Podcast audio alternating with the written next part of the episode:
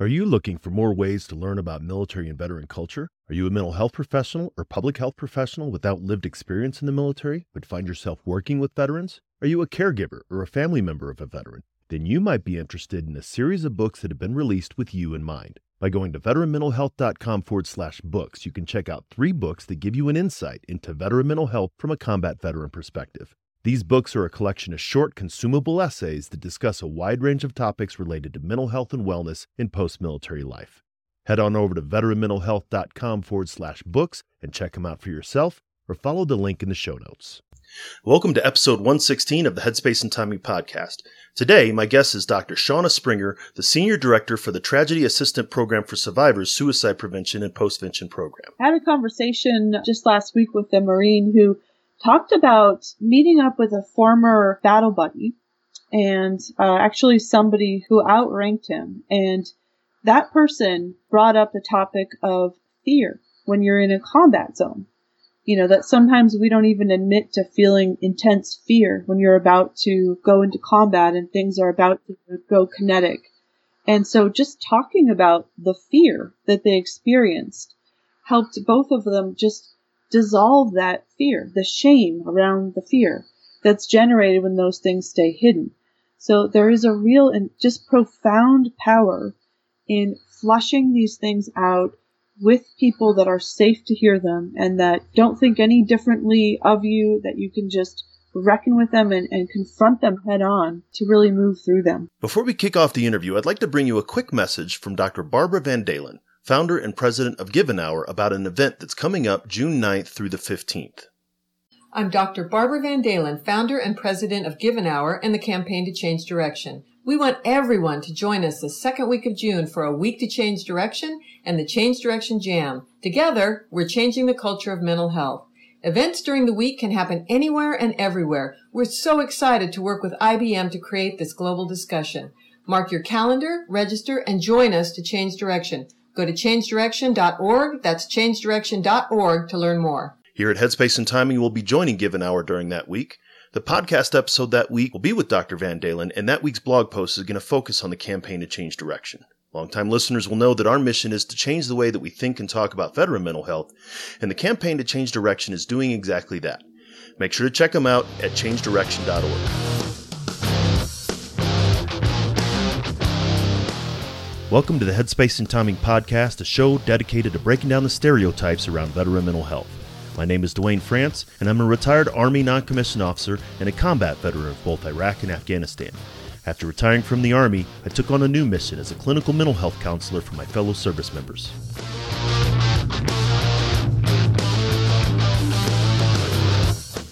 If you served in any branch of the military, then you're familiar with the M2 machine gun, the 50 cal. It's one of the most effective weapons in the military's arsenal. If the weapon's headspace and timing wasn't set correctly, however, it was just a useless chunk of metal. Veterans can be rendered inoperable if their headspace and timing's not set correctly either.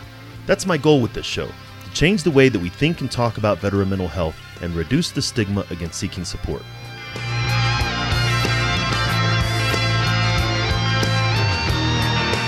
Each week, we'll talk with mental health professionals, veterans, and those who support service members, veterans, and their families. We're going to have real and honest conversations about a topic that most just don't like to talk about veteran mental health. Let's jump into this week's conversation.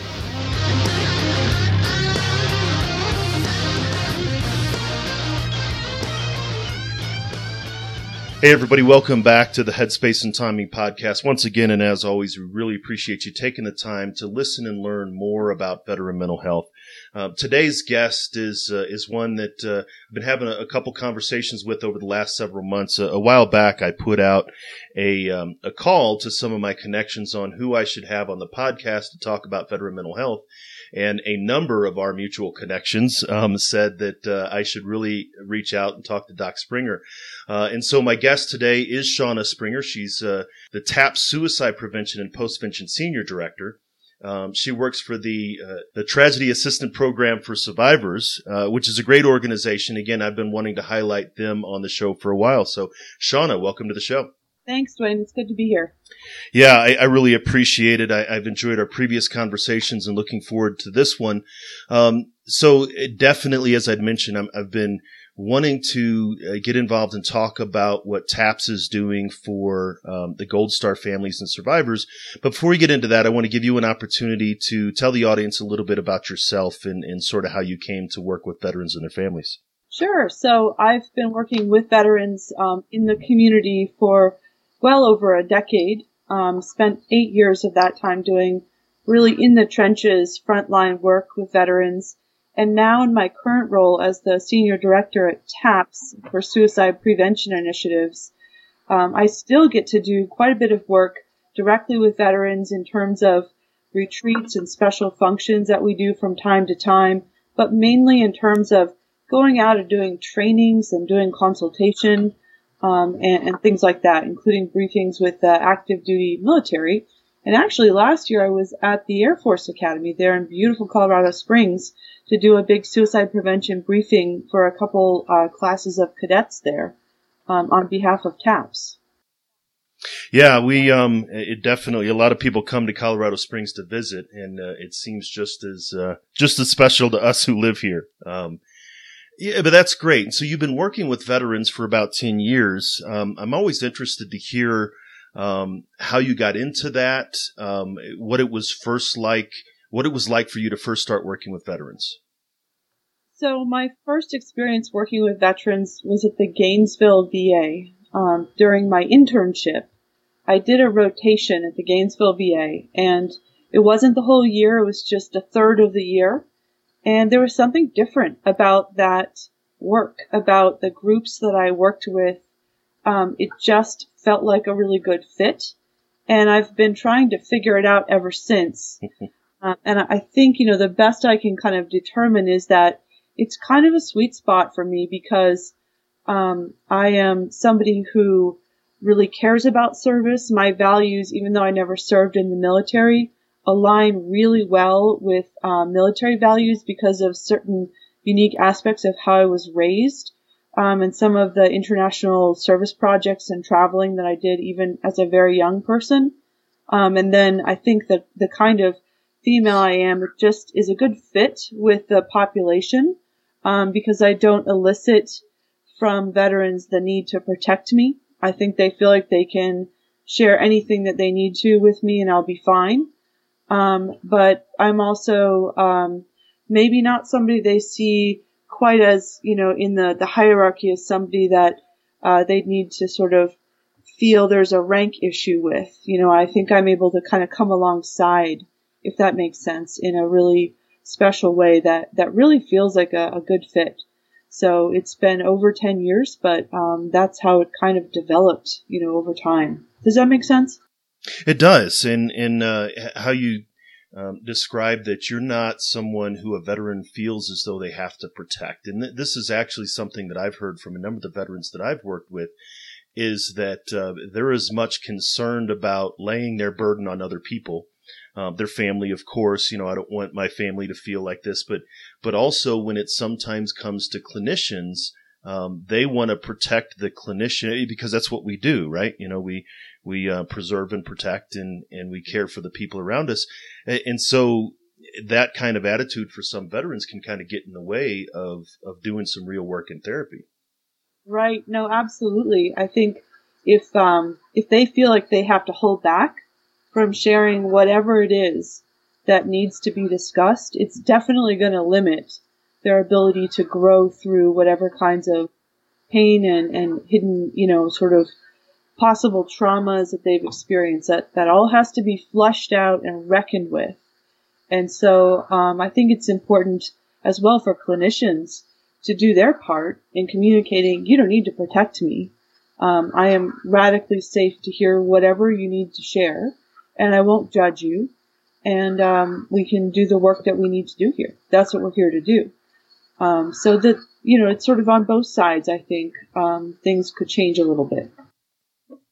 No, I, I absolutely agree. I mean, I, I, definitely believe that if a clinician, and we do have some um, clinicians that listen to this show, but if a clinician is considering working with veterans or has found themselves working with veterans in the community, um, that there has to be a level of preparation. Um, the the the provider needs to prepare to one to be honest with themselves to say that you know can I listen to this can I can I um, you know can I deal with with what what I'm going to start hearing. My clinical director is a, uh, a, a is an excellent clinician, but she's been a sex offender provider for years, uh, you know, 15 years and I take my hat off to her. I'm like, better you than me, right? Because not not everybody can work with um, you know certain populations. So a clinician who wants to or is considering working with veterans, and perhaps you'd seen this in some of your consultation, you really have to take a look at yourself and say, am I the right person to be sitting across from a veteran? Yep, and there's work you need to do, as you said, to get ready for that work with veterans, and that includes really taking it upon yourself to understand military culture and veteran culture, not just from a, a, book reading perspective, although I love to read and you can learn a lot from books, but from actually getting out there and working alongside veterans. And I think that's really changed, you know, how I practice was going out and serving with veterans in organizations, great organizations like Team Rubicon, uh, really shifted my ability to relate to and understand what it feels like to be on a kind of deployment. It's not a combat deployment, but a disaster response deployment and really work as a team on one mission.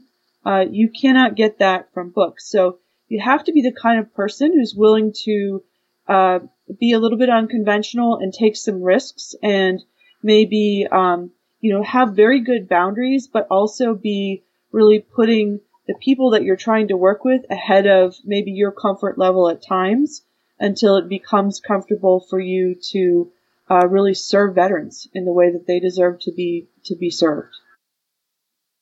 You know, I, I can uh, definitely recognize that. I mean, of course, um, it, there there simply aren't enough of of you know like me veterans, much less combat veterans in the clinical mental health field. And so, if a veteran says, "All you know, I can only speak to or I can only work with a therapist who's a veteran," there's just not enough of us, and, and it's not necessarily true. Which is you know something that you've shown and, and that you've proven. Um, you know, but or and veterans are a very maybe insular team, you know, tribe, let's say.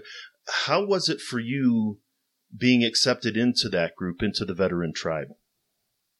Yeah, it's, I'm still kind of amazed by it, you know, to the extent to which there isn't any tension there and there's an openness and there's an, a mutual acceptance and a mutual respect and trust um, that I have when I work with the veterans that I serve. Um, I think that's where a lot of my childhood experiences and background kind of came in because, as I said, I never served in the military. I wouldn't want to represent that I did, but I did a lot of travel to a lot of um, places that were sort of well outside of what we typically see growing up most of the time in the United States. And so really working with and living with and being embedded with people from different cultures and getting comfortable with that I think helped me to really relate to veterans, um, and it gave me a real leg up, uh, maybe on on those who had really um, been in school perhaps, um, but hadn't had some of the foreign travel experience that I was I was fortunate to have um, before becoming a psychologist. So I'm a big proponent of you know really getting outside the classroom, you know study hard, but that's not the only way to learn, and that's not the only way to learn how to connect with people. Um, and it's it's a partial education. Uh, so really getting out into the world and relating to people is is really very important for this work.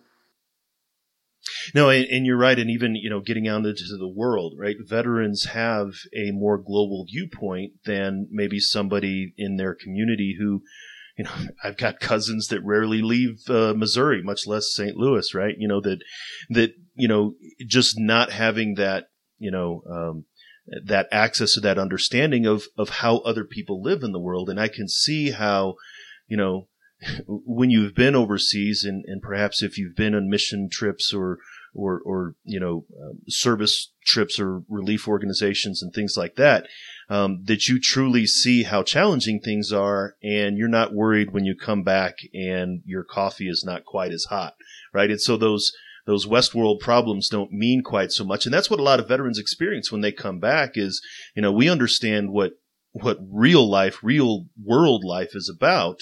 Um, and then, you know, somebody comes back and they're complaining because, you know, of traffic or, or takes them 10 minutes longer to get somewhere. Um, there's a real disconnect for a lot of veterans. And I can see how that global viewpoint from your standpoint, from your travels has really helped. Yeah, it really does recalibrate what you see as important. Um, it also teaches you about different cultures and how to be flexible, um, how to live with frustration when you're not in a place that's comfortable. Um, and beyond that, you know, I think one of the reasons why our warfighters are such an asset to society is that they have done these missions that have given them a sense of what it feels like to trust somebody so completely and to love somebody that you would lay down your life for them.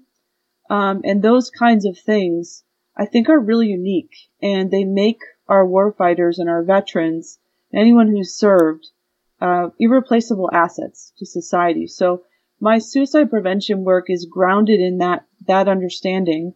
And some of the other pieces about living in other cultures and experiencing um, different things that recalibrate my sense of what's important I think those things are, are things that veterans and service members maybe instinctively realize that we um, see in a similar way. So that's why it's been uh, easier, I think, to build the trust in some cases. Right, and, and those things don't necessarily have to go along with combat. You know, care and concern and, and putting your life in someone else's hands and having their life in yours. I mean, yes, that is an actual um, you know, combat experience, but but also if you're just enduring any type of hardship, um, you know, there is a lot of affinity for law enforcement, first responders, um, you know, it, things like that.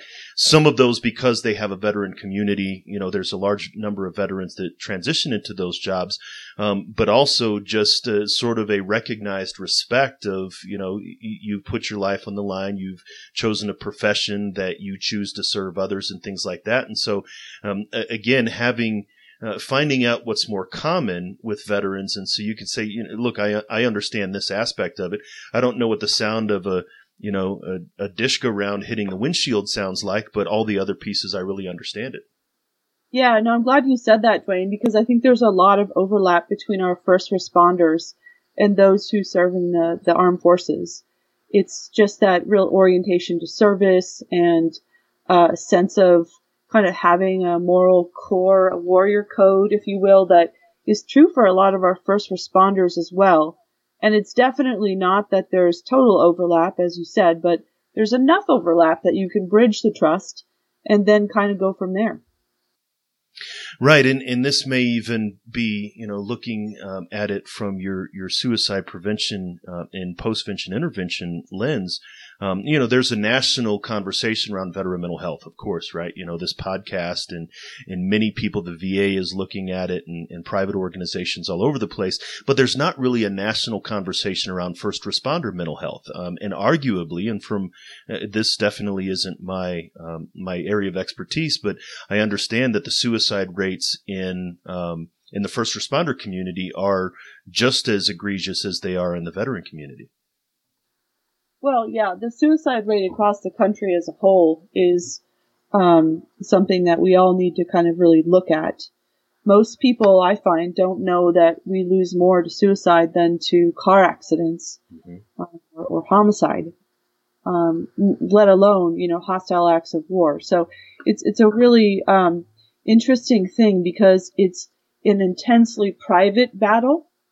And at the same time, it's something that has started to become quite visible in the media and in the press. Um, and we do a lot of work at TAPS with how to safely talk about suicide um, so that we can uh, decrease the risk for those who are impacted by suicide loss. Uh, veterans, military service members, first responders, they are impacted uh, by by many uh, times over the the loss of others that they love. Not at the end of their lifespan in a sort of natural way, but in these sudden, unpredictable, violent uh, deaths. You know, so they have a grief burden that is uh, disproportionate relative to the population at large. But suicide is a society-wide problem that doesn't just apply to, to veterans and first responders. No, you're absolutely true. A, colleague of mine, uh, Tony Williams, he, he often says it's a national problem, uh, but requires a local solution, right? You know, every community is different and you need to have different resources um, in different communities, but really that community response um, not just local response, but like say the the veteran community, the first responder community, or the the the survivor community is what TAPS has really um, helped develop is a community of individuals that have this this shared experience. Um, I wonder if you'd like to talk a little bit about what uh, TAPS is and and what they what they do. I'd love to. So TAPS, Tragedy Assistance Program for Survivors, is a uh, national nonprofit based in the Washington, D.C. area. And um, we provide compassionate care to all those who are grieving the loss of a military loved one, whether active duty or veteran. Um, and the survivors are anyone who is impacted um, by loss, and we don't uh, we don't turn anyone away based on the type of loss. So we have um, loss due to hostile acts of war. We have accidents. Uh, we have illnesses and we have suicide loss. Um, and it used to be that the hostile acts of war was our largest uh, referral reason. You know that most of our referrals came from combat deaths, and now that has been eclipsed um, by suicide deaths, unfortunately. So, you know, part of that is you know as the the war has sort of tapered down relatively, um, and we've started to sort of see uh, some some different types of losses um, that has shifted somewhat. So yeah, we have a whole range of services. Uh, we offer 24/7 availability of the TAPS helpline, um, and I'll just um, drop that in. It's uh, 1 800 959 8277, 1 800 959 TAPS. And survivors um, of a military loss can call 24 7 and get a variety of help from practical things like casework to peer support, peer mentoring. Uh, we have regional events. We will have our big uh, national survivor, national military survivor seminar coming up over Memorial Day weekend in Washington D.C., which pulls in well over a thousand survivors uh, for a, a weekend of healing.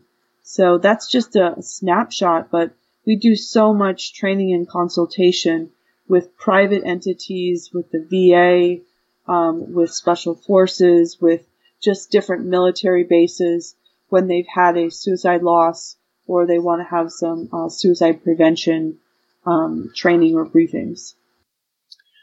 You know, that is, um, it's dis- disheartening, but it's not surprising to hear that uh, uh, now most of the survivors are um, are the family members or those that are left behind by suicide. Um, I often say that uh, we veterans, and, and I include myself in this, have lost more um, since we've come back from combat than we did during combat. I know that's uh, especially true for me um, in, in, individuals who, who I served with. Um, and and you know as well as I do is that um, it often just doesn't happen one at a time. And this is where I, I guess I, would like to hear more about your work specifically in um, suicide prevention in TAPS, is because um, you know there's the consider the suicide contagion effect or the cluster of suicides, but but it could almost be a domino effect um, where where it's actually impacting across uh, across relationships or even across generations. Right. So there are definitely heightened risks for those who are impacted by suicide loss, by any type of loss really, but suicide loss is a uniquely complicated healing journey because there's often trauma and um, a lot of unresolved feelings and emotions come up. I remember sitting at the VA in those sessions um, before I came to TAPS with veteran patients who had lost a battle buddy to suicide. And those were really high stakes sessions where I really felt like they were um, potentially at risk. There was so much uh, rage in the room without any clear target, uh, sometimes directed at themselves. You know, why didn't I do more? Why didn't I see it? Um, a feeling of responsibility. I think in the military, there's so much training and culture that goes towards being each other's keepers. Um, but we can't, you know, always know what's on the inside of our brothers and sisters if they don't share and they don't say what's going on inside. Um, so there's this sense of responsibility, um, even if nobody really uh, could have known based on the information that was shared by that person who died. Um, there's also just so much survivor guilt and fear. Uh, sort of like, what if um, the same thing happened to me? And what if I, you know, became overcome with uh, desire to end my life? So all of those feelings, you know, again, had to really be talked about and um, talked about and addressed and confronted very directly. Um, and so that kind of loops back to our earlier conversation about the importance of having a doc that you trust and that you don't need to protect because all of that information needs to come out in a safe place with a person you trust so that it doesn't ambush you later. Um, so let me stop there because I don't want to talk and talk. no, I, I, mean that's that's great stuff, and, and you're absolutely correct. I, have seen it um, with the veterans that I've worked with as well. You know, when they say that you know I'm one of the last ones of my team, or um, in anecdotally, this is definitely not anything that I have any um, uh, any data to back up, but medics especially um, have because some of their role or, or their role in uh, combat is especially to take care of those, um, and they feel that burden to care for their brothers and sisters um, long after they're gone, and then when they're not there, you know, to quote unquote take care of them. Um, when they come back, like they were on the battlefield, they still continue. So it's almost like um, you know, failures of, I know I can't save anybody on the battlefield, but it's just constant failure over failure over failure. And then that idea of, well, this person was so strong and, and it was such a shock. Um, they're stronger. I always saw them as stronger than me. And if they could succumb to it, um, then, then what's going to happen to me? This is really senior NCOs and officers, chaplains, uh, mental health clinicians. These are quote unquote, if it can happen to those people, it, it could happen to me. But suicide can be prevented. Right. When people talk about the kind of hidden pain that is eating them alive with the people that they uh, trust, suicide can be prevented. And there's also these really hopeful movements of veterans that I've been working with. There's a group of Marines in Texas that is doing phenomenal work keeping their tribe together, really reaching out and pulling in more members of the tribe, including their medics. And, and you're, you're right. Medics see some of the worst trauma, um, and feel a sense of responsibility sometimes, um, for their, for their brothers and sisters. Uh, that's a, you know, unique, uh, unique challenge for some of them. Um, but there's also these really like groundswells of, uh, veterans that are coming together and changing their culture, how they talk about their hidden pain and how they address it directly and, and how they help each other through it. Um, so the other side of it is that as long as people are really willing to come together and keep the tribe strong and build out their tribe, including their home front tribe, their spouses and the people that they trust from home, then suicide can absolutely be prevented. Yeah, that's uh, you know, of course, one of the things in uh, you know um, uh, Dr. Joiner's interpersonal theory of of suicide regarding isolation. Right, you know, isolation is a a big factor in a sense of burdensomeness, um, and so not being isolated is a protective factor against. And when I say getting closer to the edge of that cliff, um, that that you don't even get to the edge of that cliff because you have that strong network. In, in you're referring it, it definitely it sounds like the Marines in Texas, but many of the organizations um, peer support and peer support is also an aspect of what um, TAPS does. Um, I'd like to hear your thoughts on peer support as it supports clinical mental health providers, but also how clinical mental health providers can support those who are engaging in peer support. Yeah, I'm so glad you asked. So before I was at TAPS, I actually helped launch the peer support program at the VA where I worked and had a really amazing partnership with a veteran, Navy veteran, who um, worked very closely with me and we developed a lot of uh, new programs because we saw gaps that were there with how we bring veterans into care, how we engage them in care, how we continue them through the care process. Uh, so that was a really critical example for me of how it's not one or the other. You know, I think sometimes people say, is peer support or clinical support more effective?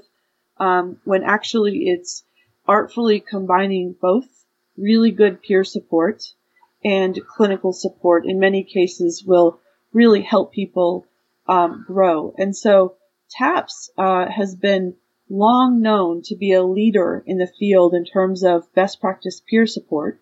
And we're actually doing uh, trainings next month for the state of Montana in terms of best practice peer support. Um, in 2017, we did a systematic review of best practice for the peer support of bereaved individuals, and we actually found that there are eight essential qualities of effective peer support programs.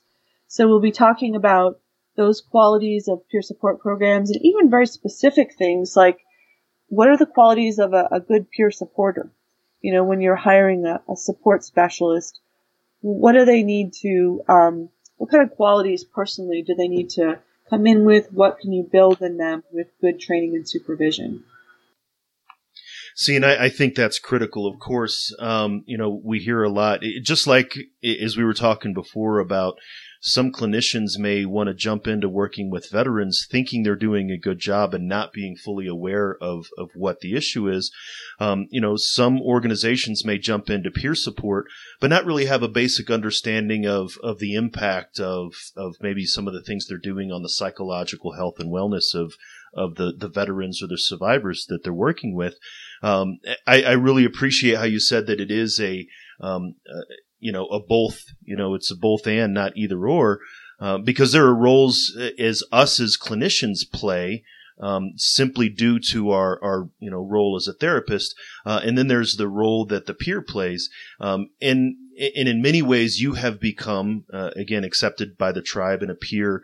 Um, I think when we first connected, I, I um, uh, heard uh, Mike Ergo was one of the ones that suggested that I connect with you. So Mike is a, a, a, veteran like myself, and you know maybe we might be considered super peers, but we're clinicians, right? You know we have the lived experience, but we have the clinical training. Um, but peers also need to have at least a basic understanding of mental health. Um, so that they know that when the veteran or, or, you know when the person that they're working with when it gets out of their realm of expertise that they turn around and have somebody that they can sort of hand them off to. Yeah, right. It's a partnership. To me, it's, it's building trust with veteran peers and people with lived experience and having interesting blends of lived experience and clinical support. You know, I draw from my lived experience not as a combat veteran, but as somebody who has done a lot of in- interesting international travels. Um, so it's a little bit different, but you know, really combining forces and respecting and I think supervising and supporting peers is really critical, but also um, respecting them. You know, respecting that they have a role to play, and that we're stronger if we do it together. There were so many times at the VA where I would say, you know, um, I'm having a little bit of trouble developing trust with this person. Um, can you take him on a walk and talk? And just doing that with the peer, you know, he'd just kind of open up to the peer. And then there was something that could happen from that that was really beautiful because the peer and I had such trust and respect. Um, it's something that I talk about in some of my writing as the principle of transfer of trust, which is that you can try and develop trust one on one individually, starting from scratch with every veteran that you work with. Or you can develop trust and respect with a veteran super peer or peer. And then the, the power that they have to say, it's all right. You can trust her. She knows her stuff. She can help or he knows his stuff, whoever it is. Um, they can really help you move several steps ahead instead of starting from scratch. Um, and at TAPS, you know, we have these amazing TAPS peer mentors who have lived experience, and that is critical to help survivors of loss, to really match them with people who have had similar types of loss and help people figure out ways to handle very practical things like how do I talk to my child about the fact that his mother or father died by suicide? How do I say that?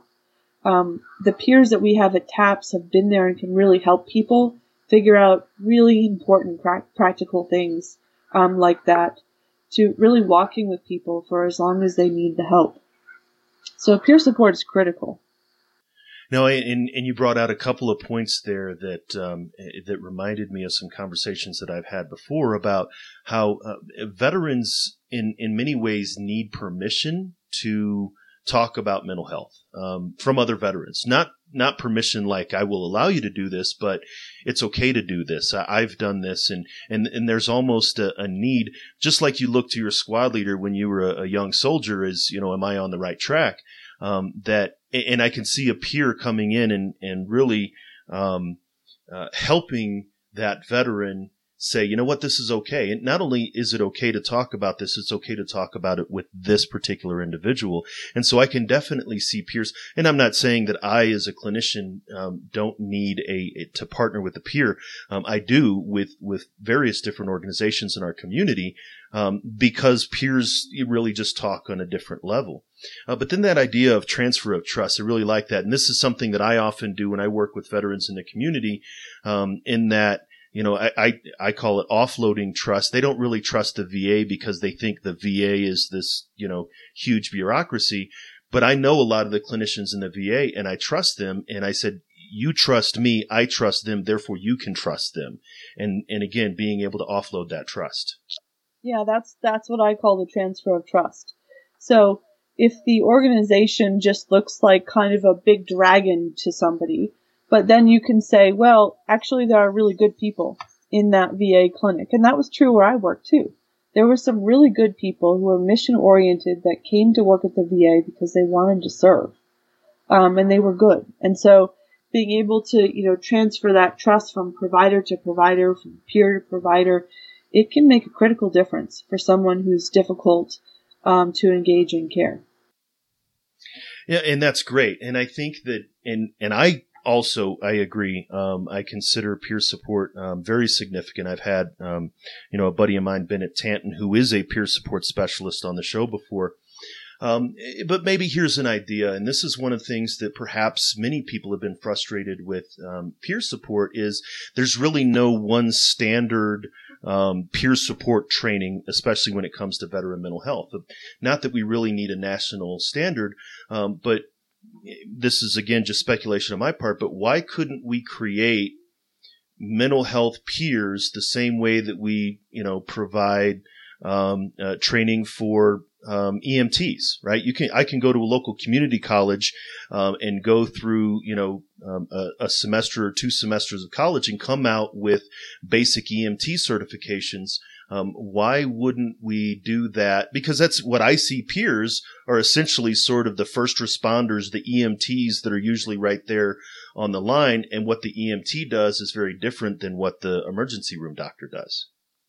Right. I mean, that is definitely a vision that I share with you, Duane. And in fact, you know, doing the, the training for the Montana um, VA and Montana Mayor's Challenge, we are going to focus on best practice peer support. How do you build a best practice peer support program? How do you find the right peers? How do you support them? And what kind of qualities must the program have? Um, and so I'm hoping that that grows legs because I think that, you know, based on, we did a systematic review of, of best practice last year, 2017. Excuse me, wasn't quite last year, but very recently at TAPS. Um, and TAPS has really um, figured out the peer thing for well over, you know, two decades.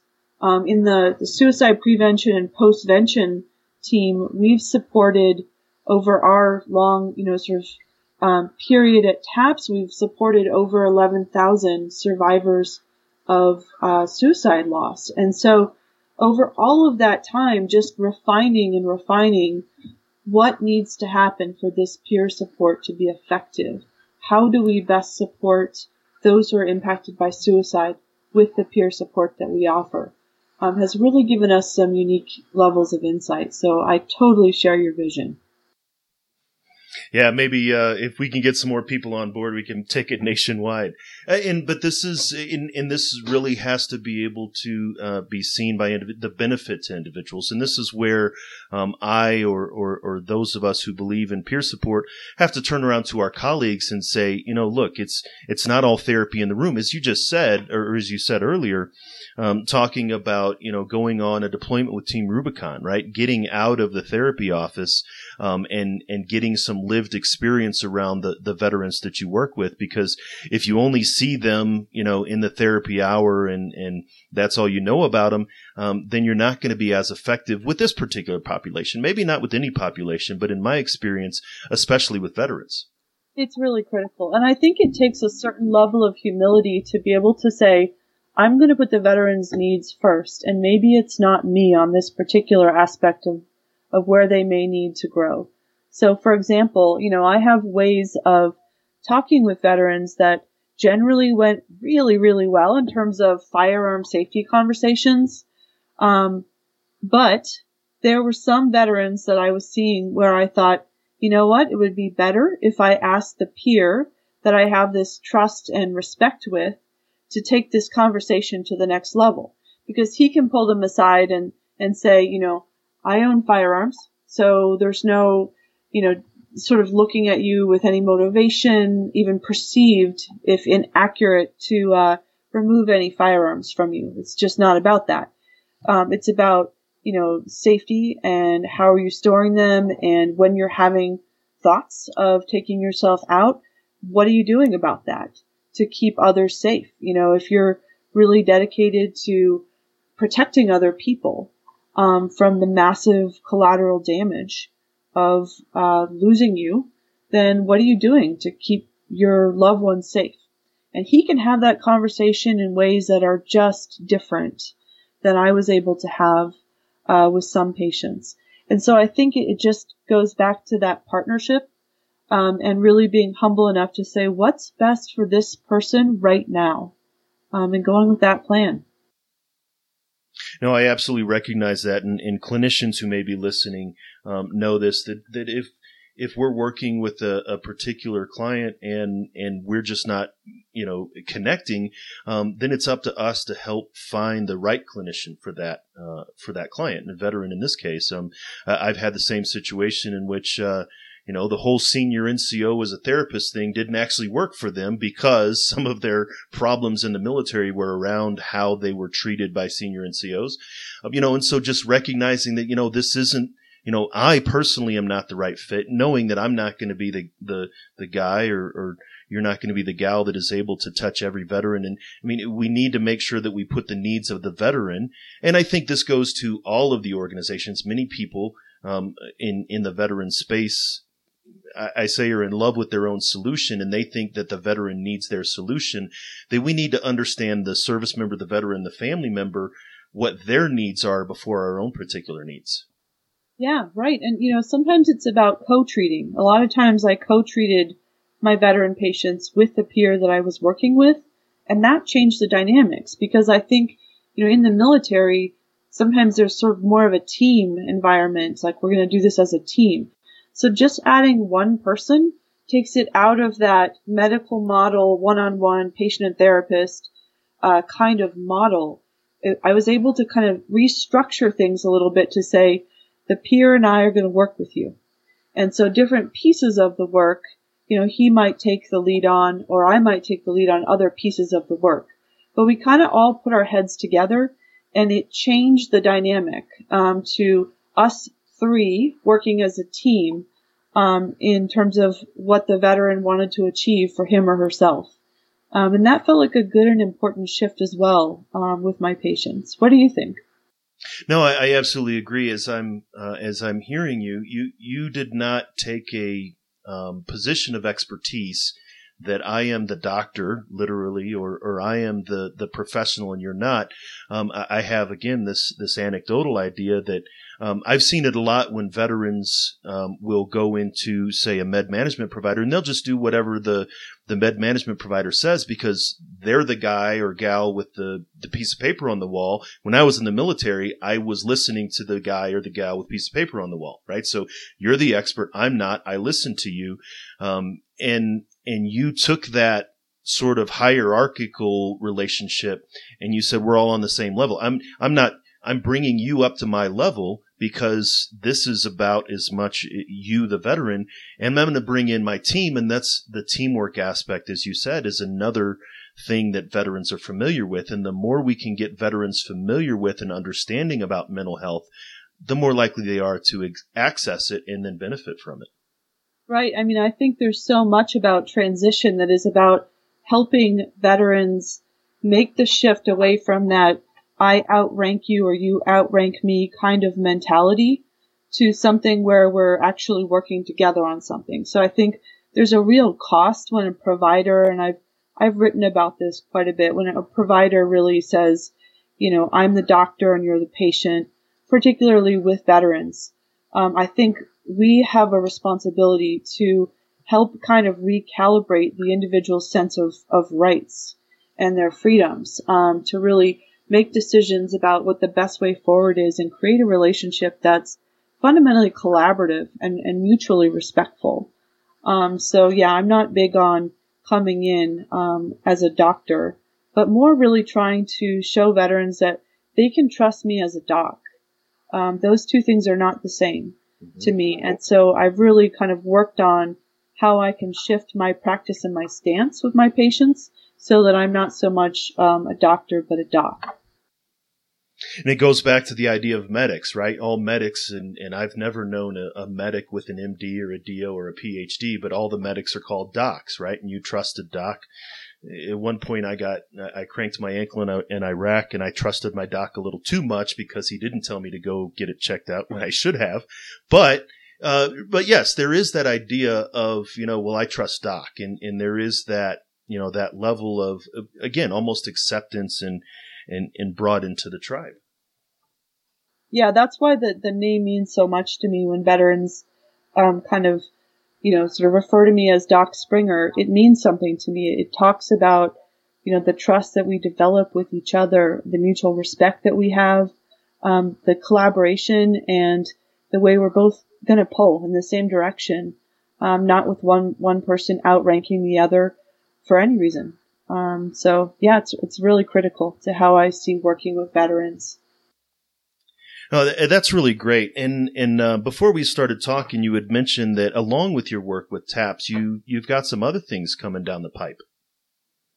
Yeah, one of my you know 3 a.m. labors of love that I started uh, before I started at TAPS was working on a book about the hidden pain that um, I think really eats people alive until they really, and, and not to say here that suicide risk can be reduced to one thing. You know, if anything, I know more than maybe most people that um, suicide is the result of a perfect storm of stress. It's never just one factor, one cause. No one person creates uh, suicide risk. But um, really thinking about all of the, the hidden pain that I saw as a um, as a doc with my veterans and thinking about that process of moving away from that clinical role and how I can help other people um, that are coming into the VA, that are coming into community agencies, private organizations that are trying to build that kind of trust that I've been able to build with veterans. You know, how do we build that trust? How do we reduce stigma? How do we help them talk about their hidden pain? How do we help them move through really challenging things um, like grief and loss? Um, how do we help them discover a meaningful life after the transition out of the military? So that's hopefully going to come out sometime this year. It's been a long labor of love, late, late nights, um, and hard to predict when things will come out, but I'm hoping to bring that forward sometime in 2019. You know, and that's great. And I have this idea. It's, um, you know, we're not esoteric keepers of knowledge, right? You know, this is one of the, uh, especially in in maybe an academic community, the the one with the the the long list of things um, that they know that other people don't, you know, kind of gives them a hierarchy. Um, but as you had mentioned, the suicide rate across the nation, and especially in the populations that we serve, um, it's too great to keep this knowledge to ourselves.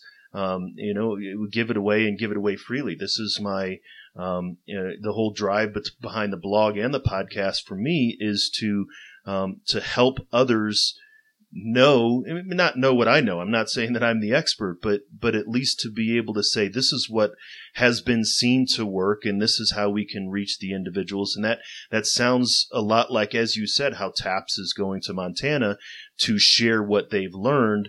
Um, but then you're able to take what you've learned and how you've developed an entrance into the tribe and how you've gotten accepted and share that knowledge with other clinicians so that they can be more effective in working with veterans. Well, and thank you for what you said because it's so true. It's this is not a book just for people who want to work with veterans. This is a book about um, the war on hopelessness that we're fighting as a society. It's a book that I hope will really help people across society because the really interesting thing that I learned in working with veterans is the the thought that these are some of the strongest people in our society who have faced some of the most difficult challenges um, that humans face. And they struggle with hopelessness at times. And so, really, I think what I learned from that work really helped me understand the shape of what true character is, what courage is, um, and a lot of insights about the bonds of love that keep people in the fight whether they're veterans or first responders or people in society that are protectors, you know, mothers, fathers, people that would lay their lives down for other people.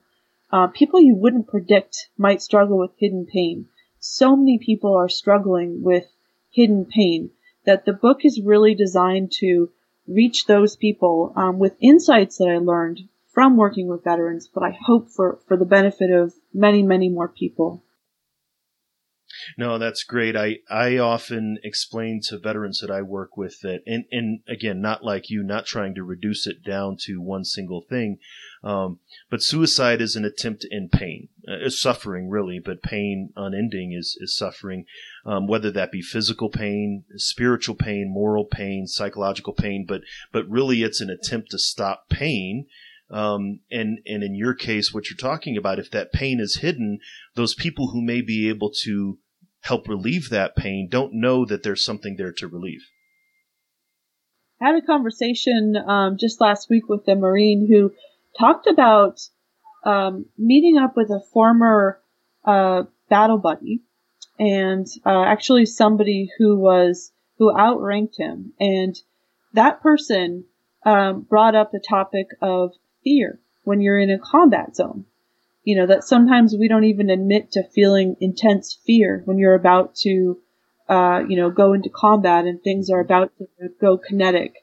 And so just talking about the fear that they experienced helped both of them just dissolve that fear, the shame around the fear that's generated when those things stay hidden. So there is a real, um, just profound power in flushing these things out with people that are safe to hear them and that uh, don't think any differently of you, that you can just reckon with them and, and confront them head on uh, to really move through them. Um, so that's what you know my work is is fundamentally about. I'm so honored to work with TAPS. Um, we're doing so much work across the country with really looking at uh, changing culture and changing messaging and supporting those who have been impacted um, by suicide loss. So yeah, yeah, no, I'm I'm grateful for this opportunity. Yeah, no, and, and I'm grateful that you uh, you came on the show to talk about it. If if people wanted to reach out and learn more about you, about TAPS, um, about you know how they can get involved because TAPS is in every state, uh, you know, every city, every state in the nation and internationally. How can they find out more about that? Yeah, so the best place would probably be online at uh, www.taps.org backslash suicide. Taps.org backslash suicide. Um, TAPS.org is also our, our general web landing page with all of the services for all kinds of loss. And then the suicide uh, specific subpage is my team and all of the training and consultation and the National Military Suicide Survivor Seminar that we will be hosting in Phoenix um, in October. So uh, that would be a good place to start. And I've got my bio and everything online as well there. That's great, and I'll make sure to to have those links in the show notes. And uh, and and absolutely, as I mentioned before, um, we started talking, and and even right now is when the book comes out. Feel free to come back on. I'd love to be able to talk about it and and hear you know how it's how it's gone as far as um, uh, how it's finally developed in the launch and everything else. Thanks, Duane. It's really been a pleasure today. Thank you. Yeah, thank you.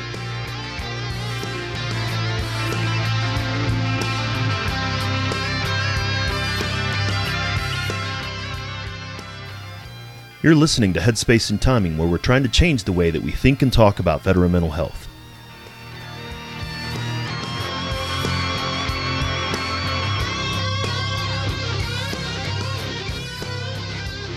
I always enjoy having mental health professionals who are not veterans come on the show. I often hear from veterans that they won't talk to a mental health professional who isn't a combat veteran, and if that's true for them, that's okay, but it's not necessarily true. Clinicians like Doc Springer prove that you don't have to be a veteran to help veterans. It doesn't mean that you don't have to prepare either, though. Helping a veteran through their mental health concerns is not like helping a veteran with physical health issues. As she said in our conversation, anyone who wants to work with veterans needs to put the work in to understand the unique experiences that veterans have. I would also like to share some information about suicide prevention and postvention. The PsychArmor Institute has launched online courses in suicide prevention, intervention, and postvention. Doc Springer recorded the first two videos of a 15 video series, Barriers to Treatment and Postvention Healing After Suicide. She discusses barriers to veterans' mental health treatment as well as actions following suicide that can help promote healing. The courses are part of PsychArmor Institute's new portfolio on suicide prevention, intervention, and postvention, sponsored by the NFL Foundation. If you recall, we had Marjorie Morrison, the founder of PsychArmor, on the podcast back in episode 52, and their catalog of videos is a great place to start for anyone who's interested in learning more about how to address the epidemic of veteran suicide. If you want to check out these videos, the links will be in the show notes. Thanks for taking the time to check us out. If you want to find the show notes for this episode, go to veteranmentalhealth.com forward slash HST116. We're always looking for guests. You can drop me a line at info at veteranmentalhealth.com to recommend guests, or you go to veteranmentalhealth.com forward slash guest to fill out a suggestion or request. Our thanks this month go to Give Hour and the Campaign to Change Direction. Don't forget, we'll be joining them for the Week to Change Direction from June 9th through the 15th. If you want to see how you can too, go to changedirection.org. A week to change direction will happen anywhere and everywhere people and organizations want to be part of this change. Give an Hour will provide toolkits with suggestions and ideas for how you or your organization can participate in a week to change direction, or you can create your own. Just a reminder that the guests and information in this show are for educational purposes only and not meant to be considered professional advice. While Doc Springer and I are practicing therapists, we're not your therapist. If something you heard makes you think that you should talk to somebody, then reach out to do so. I'd like to thank Doc Todd for giving us permission to use his track Not Alone from his album Combat Medicine. Doc's trying to bring the discussion about federal mental health out of the darkness, and you can see all of his work at therealdoctodd.com. Make sure to join us next week for another great episode. Hit subscribe on your podcast player of choice so you don't miss it. And until then, remember, veterans, you're not alone. Ever.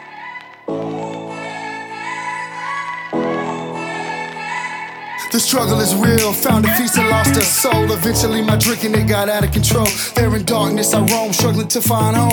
See, suddenly death didn't feel so alone. 22 a day, destination unknown. It could have been avoided if you picked up the phone, So I guess all we get is the tone. Nothing but bone weeds, overgrown, pushing up stones. I've triumphed over enemies, co-created enemies, broke out facilities that tried to put an end to me. R.I.P. I'd rather grind in tranquility. Authentic tendency, embrace my ability.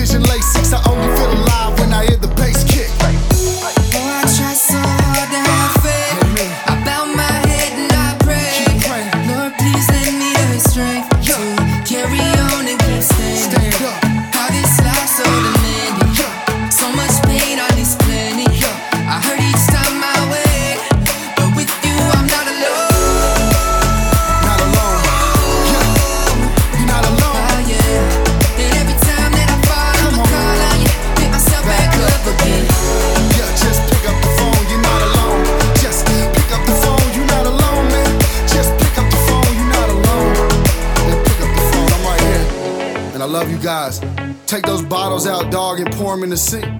Take the needles out your arm and the gun away from your forehead. It's time, man. You've been through enough pain. Stand up. It's time to stand back up. All my veterans, man Army, Marine Corps, Navy, Air Force, Coast Guard. Get up, you know.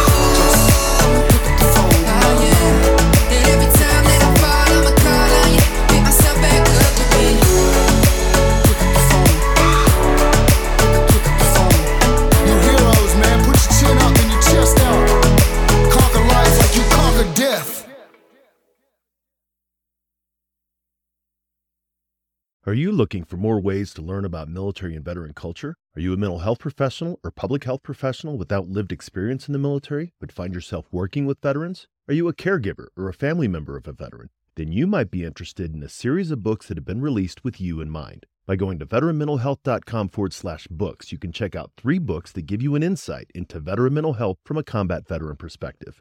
These books are a collection of short, consumable essays that discuss a wide range of topics related to mental health and wellness in post military life. Head on over to veteranmentalhealth.com forward slash books and check them out for yourself or follow the link in the show notes.